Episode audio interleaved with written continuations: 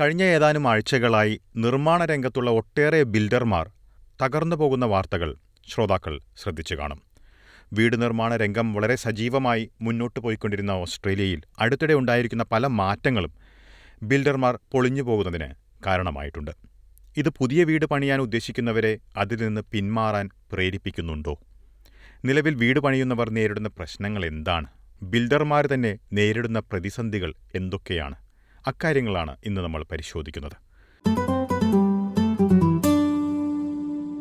വീട് പണിത് വിൽക്കുക അല്ലെങ്കിൽ വാടകയ്ക്ക് കൊടുക്കുക എന്നത് ഓസ്ട്രേലിയയിൽ നല്ല വരുമാനം ലഭിക്കുന്ന മാർഗമായി മാറ്റിയ ഒട്ടേറെ പേരുണ്ട്.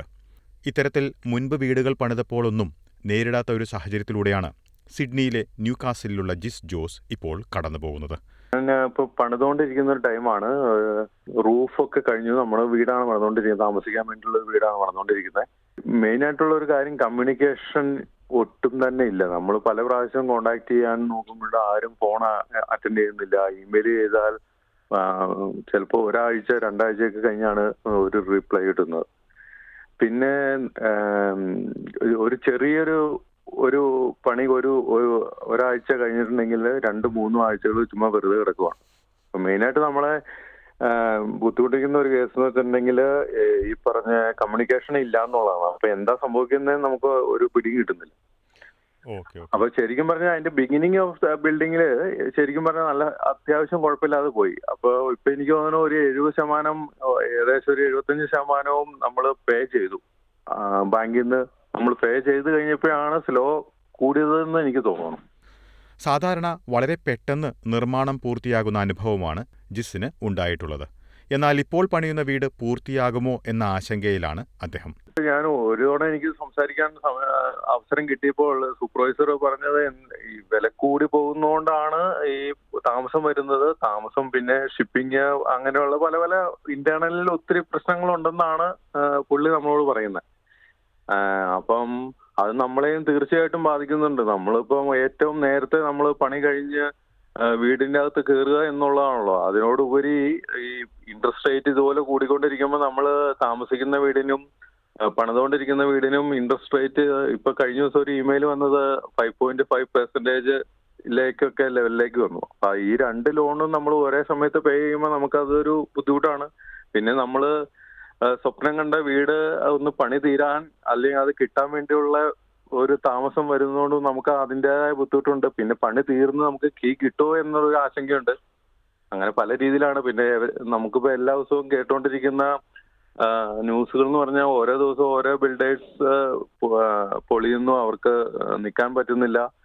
കമ്പനി പൂട്ടി പോകുന്നു. ഇതൊക്കെയാണ് നമ്മൾ എല്ലാ ദിവസവും കേട്ടോണ്ടിരിക്കുന്ന ന്യൂസ്. എനിക്ക് തന്നെയല്ല എന്റെ കൂട്ടുകാരുടെ ഇടയിലും പണിതുകൊണ്ടിരിക്കുന്ന ഒത്തിരി പേരുടെ പ്രശ്നങ്ങളാണ്. ഇത് ഒരു എന്താവും നമ്മുടെ കയ്യിൽ കിട്ടുമോ എന്നുള്ള പ്രത്യേകിച്ച് ആദ്യമായിട്ട് പണിയുന്നവർക്കൊക്കെ ഭയങ്കര വലിയ ആശങ്കയാണ്.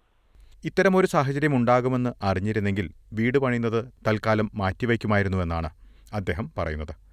വീട് വില കൂടുന്നതും സ്ഥലം വാങ്ങിച്ച് വീട് പണിയുന്നതുകൊണ്ടുള്ള നേട്ടങ്ങളും കണക്കിലെടുത്താണ് മെൽബണിലുള്ള ജോർജി മാത്യു കഴിഞ്ഞ വർഷം സ്ഥലം വാങ്ങിച്ചത്. സ്ഥലം മേടിച്ചത് ലാസ്റ്റ് ഇയർ നവംബറിലാണ്.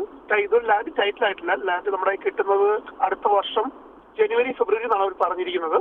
അപ്പൊ ലാൻഡ് മേടിക്കാനുള്ള റീസൺ ഒന്നാമത്തെ റീസൺ എന്ന് പറഞ്ഞു കഴിഞ്ഞാൽ അന്ന് നമ്മൾ മേടിച്ച് ഇച്ചിരി പീക്കിലായിരുന്നു വില ഇങ്ങനെ കയറി കയറി കയറി പൊക്കോണ്ടിരിക്കുകയായിരുന്നു അതുകൊണ്ടാണ് ലാൻഡ് മേടിച്ചത്. ലാൻഡ് മേടിച്ച് പണിയാനുള്ള തീരുമാനം എന്ന് പറഞ്ഞു കഴിഞ്ഞാൽ നമ്മൾ ഡ്രീം ഹോം പോലെ ഒരു വീട് പണിയാനായിരുന്നു ആഗ്രഹം. അതുകൊണ്ട് ലാൻഡ് മേടിച്ചാണ് എന്നിട്ട് പണിയാന്നുള്ള ഉദ്ദേശത്തിൽ മേടിച്ചതാണ്. നിലവിൽ നേരിടുന്ന സാഹചര്യം കണക്കിലെടുത്ത് വീട് പണിയുന്നത് അല്പം വൈകിക്കണമോ അല്ലെങ്കിൽ സ്ഥലം വിൽക്കണമോ എന്ന കാര്യമാണ് ജോർജി ചിന്തിക്കുന്നത്. തീരുമാനത്തിൽ ഇച്ചിരി അയവ് വന്നിട്ടുണ്ട്. എന്ന് പറഞ്ഞാൽ ലാൻഡ് ടൈറ്റിൽ ആവുന്നതിന് മുമ്പ് നമുക്കൊരു ഓപ്ഷൻ നോമിനേഷൻ സെയിലിൽ കൊടുക്കാൻ ടൈറ്റിൽ ആവുന്നതിന് മുമ്പാണെങ്കിൽ നമുക്ക് നോമിനേഷൻ സെയിലിൽ കൊടുക്കാനുള്ള ഒരു ഓപ്ഷൻ ഉണ്ട്. അപ്പൊ നമുക്കൊരു നോമിനിയെ വേറൊരു ബയർ ഉണ്ടെന്നുണ്ടെങ്കിൽ പുള്ളിക്ക് നമുക്ക് മേടിച്ച വിലയ്ക്ക് തന്നെ കൊടുക്കാനുള്ള ഒരു ഓപ്ഷൻ ഉണ്ട്. ടൈറ്റിൽ ആവുന്നതിന് മുമ്പാണെങ്കിൽ.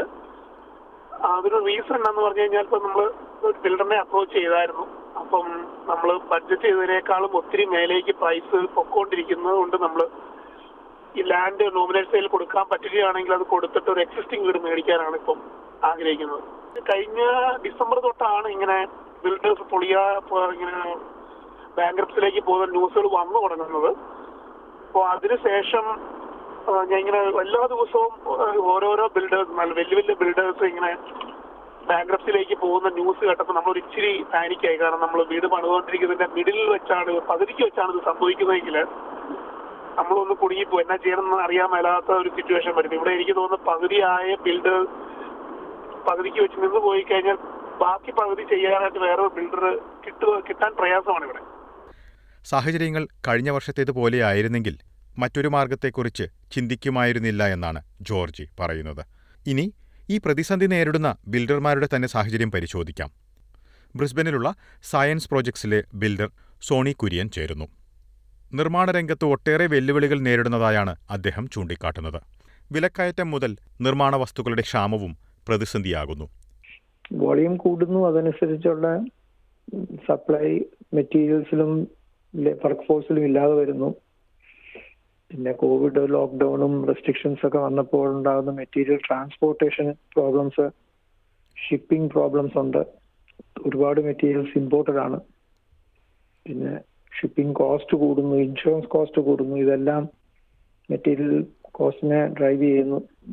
പിന്നെ വർക്ക് ഫോഴ്സ് ഇല്ല ഇവിടെ. അപ്പം ഈ വോളിയം കൂടിയതനുസരിച്ച് അത് കോപ്പ് ചെയ്യാൻ പറ്റുന്ന എക്സ്പേർട്ട് വർക്ക് ഫോഴ്സിന്റെ ഷോർട്ടേജ് വന്നു. അപ്പം അവരുടെ ഡിമാൻഡും കൂടിയതോടെ അവരുടെ റേറ്റ്സും കണ്ടമാനം കൂടി. അപ്പൊ ഇതെല്ലാം കൂടി കോസ്റ്റ് എന്ന റെസിഡൻഷ്യൽ സെക്ടറിലെ കോൺട്രാക്ട്സ് എല്ലാം ഫിക്സ് പ്രൈസ് കോൺട്രാക്ട്സ് ആണ്. അപ്പോൾ ഈ ഫിക്സ് പ്രൈസ് കോൺട്രാക്ട് സൈൻ ചെയ്ത് ബിൽഡേഴ്സ് ടിപ്പിക്കലി ഒരു എട്ട് മാസം തൊട്ട് പത്ത് മാസം കൊണ്ടൊക്കെ ആയിരിക്കാം from contract signing to completion of the project duration കണക്ക് കൂട്ടുന്നത്. പക്ഷെ ഈ കാലഘട്ടത്തിനിടയ്ക്ക് കോസ്റ്റ് കണ്ടമാനം കൂടുകയും ഡിലേ വരികയും ഇങ്ങനത്തെ പ്രശ്നങ്ങൾ വന്നപ്പോഴത്തേക്കും ബിൽഡേഴ്സ് പലർക്കും കോപ്പ് ചെയ്യാൻ പറ്റാത്ത സാഹചര്യങ്ങളാണ്.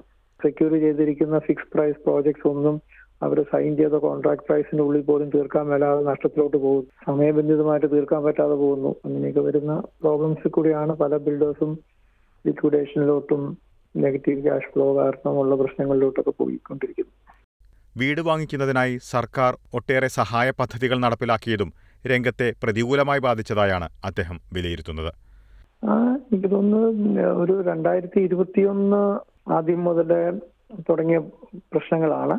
ഏറ്റവും പ്രധാന പ്രശ്നം എന്ന് പറയുന്നത് മെറ്റീരിയൽ ഷോർട്ടേജ് ഉണ്ട് മാർക്കറ്റിൽ അതിന് മുഖ്യ കാരണമായിട്ട് വന്നത് എനിക്ക് തോന്നുന്നു കൺസ്ട്രക്ഷൻ വോളിയം കണ്ടമാനം കൂടിയിട്ടുണ്ട്. അപ്പം ഈ ഹോം ബിൽഡർ ഗ്രാൻഡും അങ്ങനെ ഗവൺമെന്റ് പ്രഖ്യാപിച്ച ഇൻസെന്റീവ്സിനെ അത് ട്രിഗർ ചെയ്ത് വോളിയം കൂടി അതിനനുസരിച്ചുള്ള മെറ്റീരിയൽ അവൈലബിലിറ്റി ഇല്ലാതെ വരുന്നു. അന്നേരം ലീഡ് ടൈം കൂടുന്നു. അപ്പം പ്രോജക്ട്സ് എല്ലാം ഡിലേയിലോട്ട് പോകുന്നു. അപ്പൊ അത് ഒരു പ്രതിസന്ധി. രണ്ടാമത് ഡിമാൻഡ് ആൻഡ് സപ്ലൈ പ്രശ്നം വരുന്നതുകൊണ്ട് കോസ്റ്റ് കൂടി. വലുതും ചെറുതുമായ എല്ലാ ബിൽഡർമാരും പ്രതിസന്ധി നേരിടുന്നതായി അദ്ദേഹം പറയുന്നു.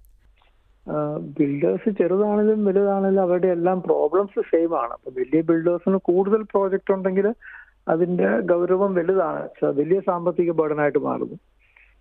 ഇത് വളരെ എത്ര പ്രോജക്ട്സ് അവർ സെക്യൂർ ചെയ്തിട്ടുണ്ടോ അതിന് അതിന് അനുപാതികമായിട്ട് അതിന്റെ പ്രശ്നം എസ്കലേറ്റ് ആകുകയാണേ. അപ്പോൾ വലിയ ബിൽഡേഴ്സ് കൊളാസ് ആകുമ്പോൾ വലിയൊരു ഇഷ്യൂ വരാൻ പോകുന്നത് അവരെ ഡിപ്പെൻഡ് ചെയ്ത് നിൽക്കുന്ന സപ്ലയേഴ്സും പണി ചെയ്തുകൊണ്ടിരിക്കുന്ന ട്രേഡീസിനുള്ള ബുദ്ധിമുട്ട്. ഇത്രയും കോൺട്രാക്ട്സ് അവരിൽ വിശ്വാസം അർപ്പിച്ച് കൊടുത്തിരിക്കുന്ന കസ്റ്റമേഴ്സ് ഇങ്ങനെ നോക്കിയിരിക്കുന്നു വീട് പണി തീർന്നു കിട്ടാൻ വേണ്ടി അവർക്കുണ്ടാകുന്ന ബുദ്ധിമുട്ടുകൾ ഈ പ്രതിസന്ധി അധികകാലം നീണ്ടു നിന്നാൽ രംഗത്ത് പിടിച്ചു നിൽക്കുക എളുപ്പമായിരിക്കില്ല എന്നും അദ്ദേഹം ചൂണ്ടിക്കാട്ടുന്നു. എല്ലാ ബിൽഡേഴ്സിനെയും ബാധിച്ച പോലെ തന്നെ ഞാനും അതിന്റെ ഒരു സെയിം പ്രോബ്ലം ഫേസ് ചെയ്യുന്നുണ്ട്.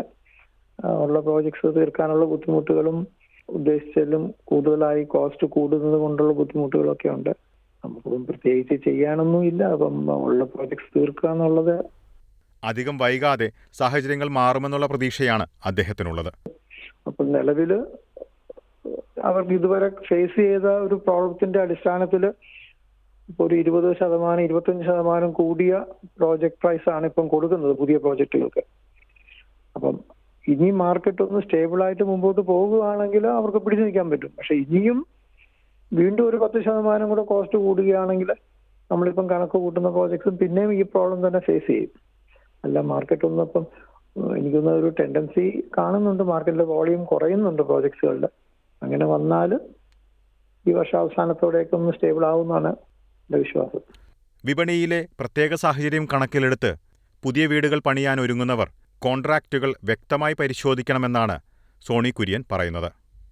പൊതുവെ പുതിയതായിട്ട് സ്ഥലം മേടിച്ച് വീട് പണിയേണ്ട ആൾക്കാർ സ്വല്പം വെയിറ്റ് ചെയ്യുന്നത് നല്ലതാണ്. മാർക്കറ്റ് ഒന്നും കൂടി ഒന്ന് സ്റ്റേബിൾ ആകാൻ എന്തുകൊണ്ടെന്നാൽ ഇപ്പം പലപ്പോഴും പല ബിൽഡേഴ്സിനെ അപ്രോച്ച് ചെയ്യുമ്പോൾ ഒന്നെങ്കിൽ അവർക്ക് ഓവർ ബുക്ക്ഡ് ആണ് അവർ പുതിയ പ്രോജക്ട്സ് അതിനൊക്കെ ചെയ്യുന്നില്ല.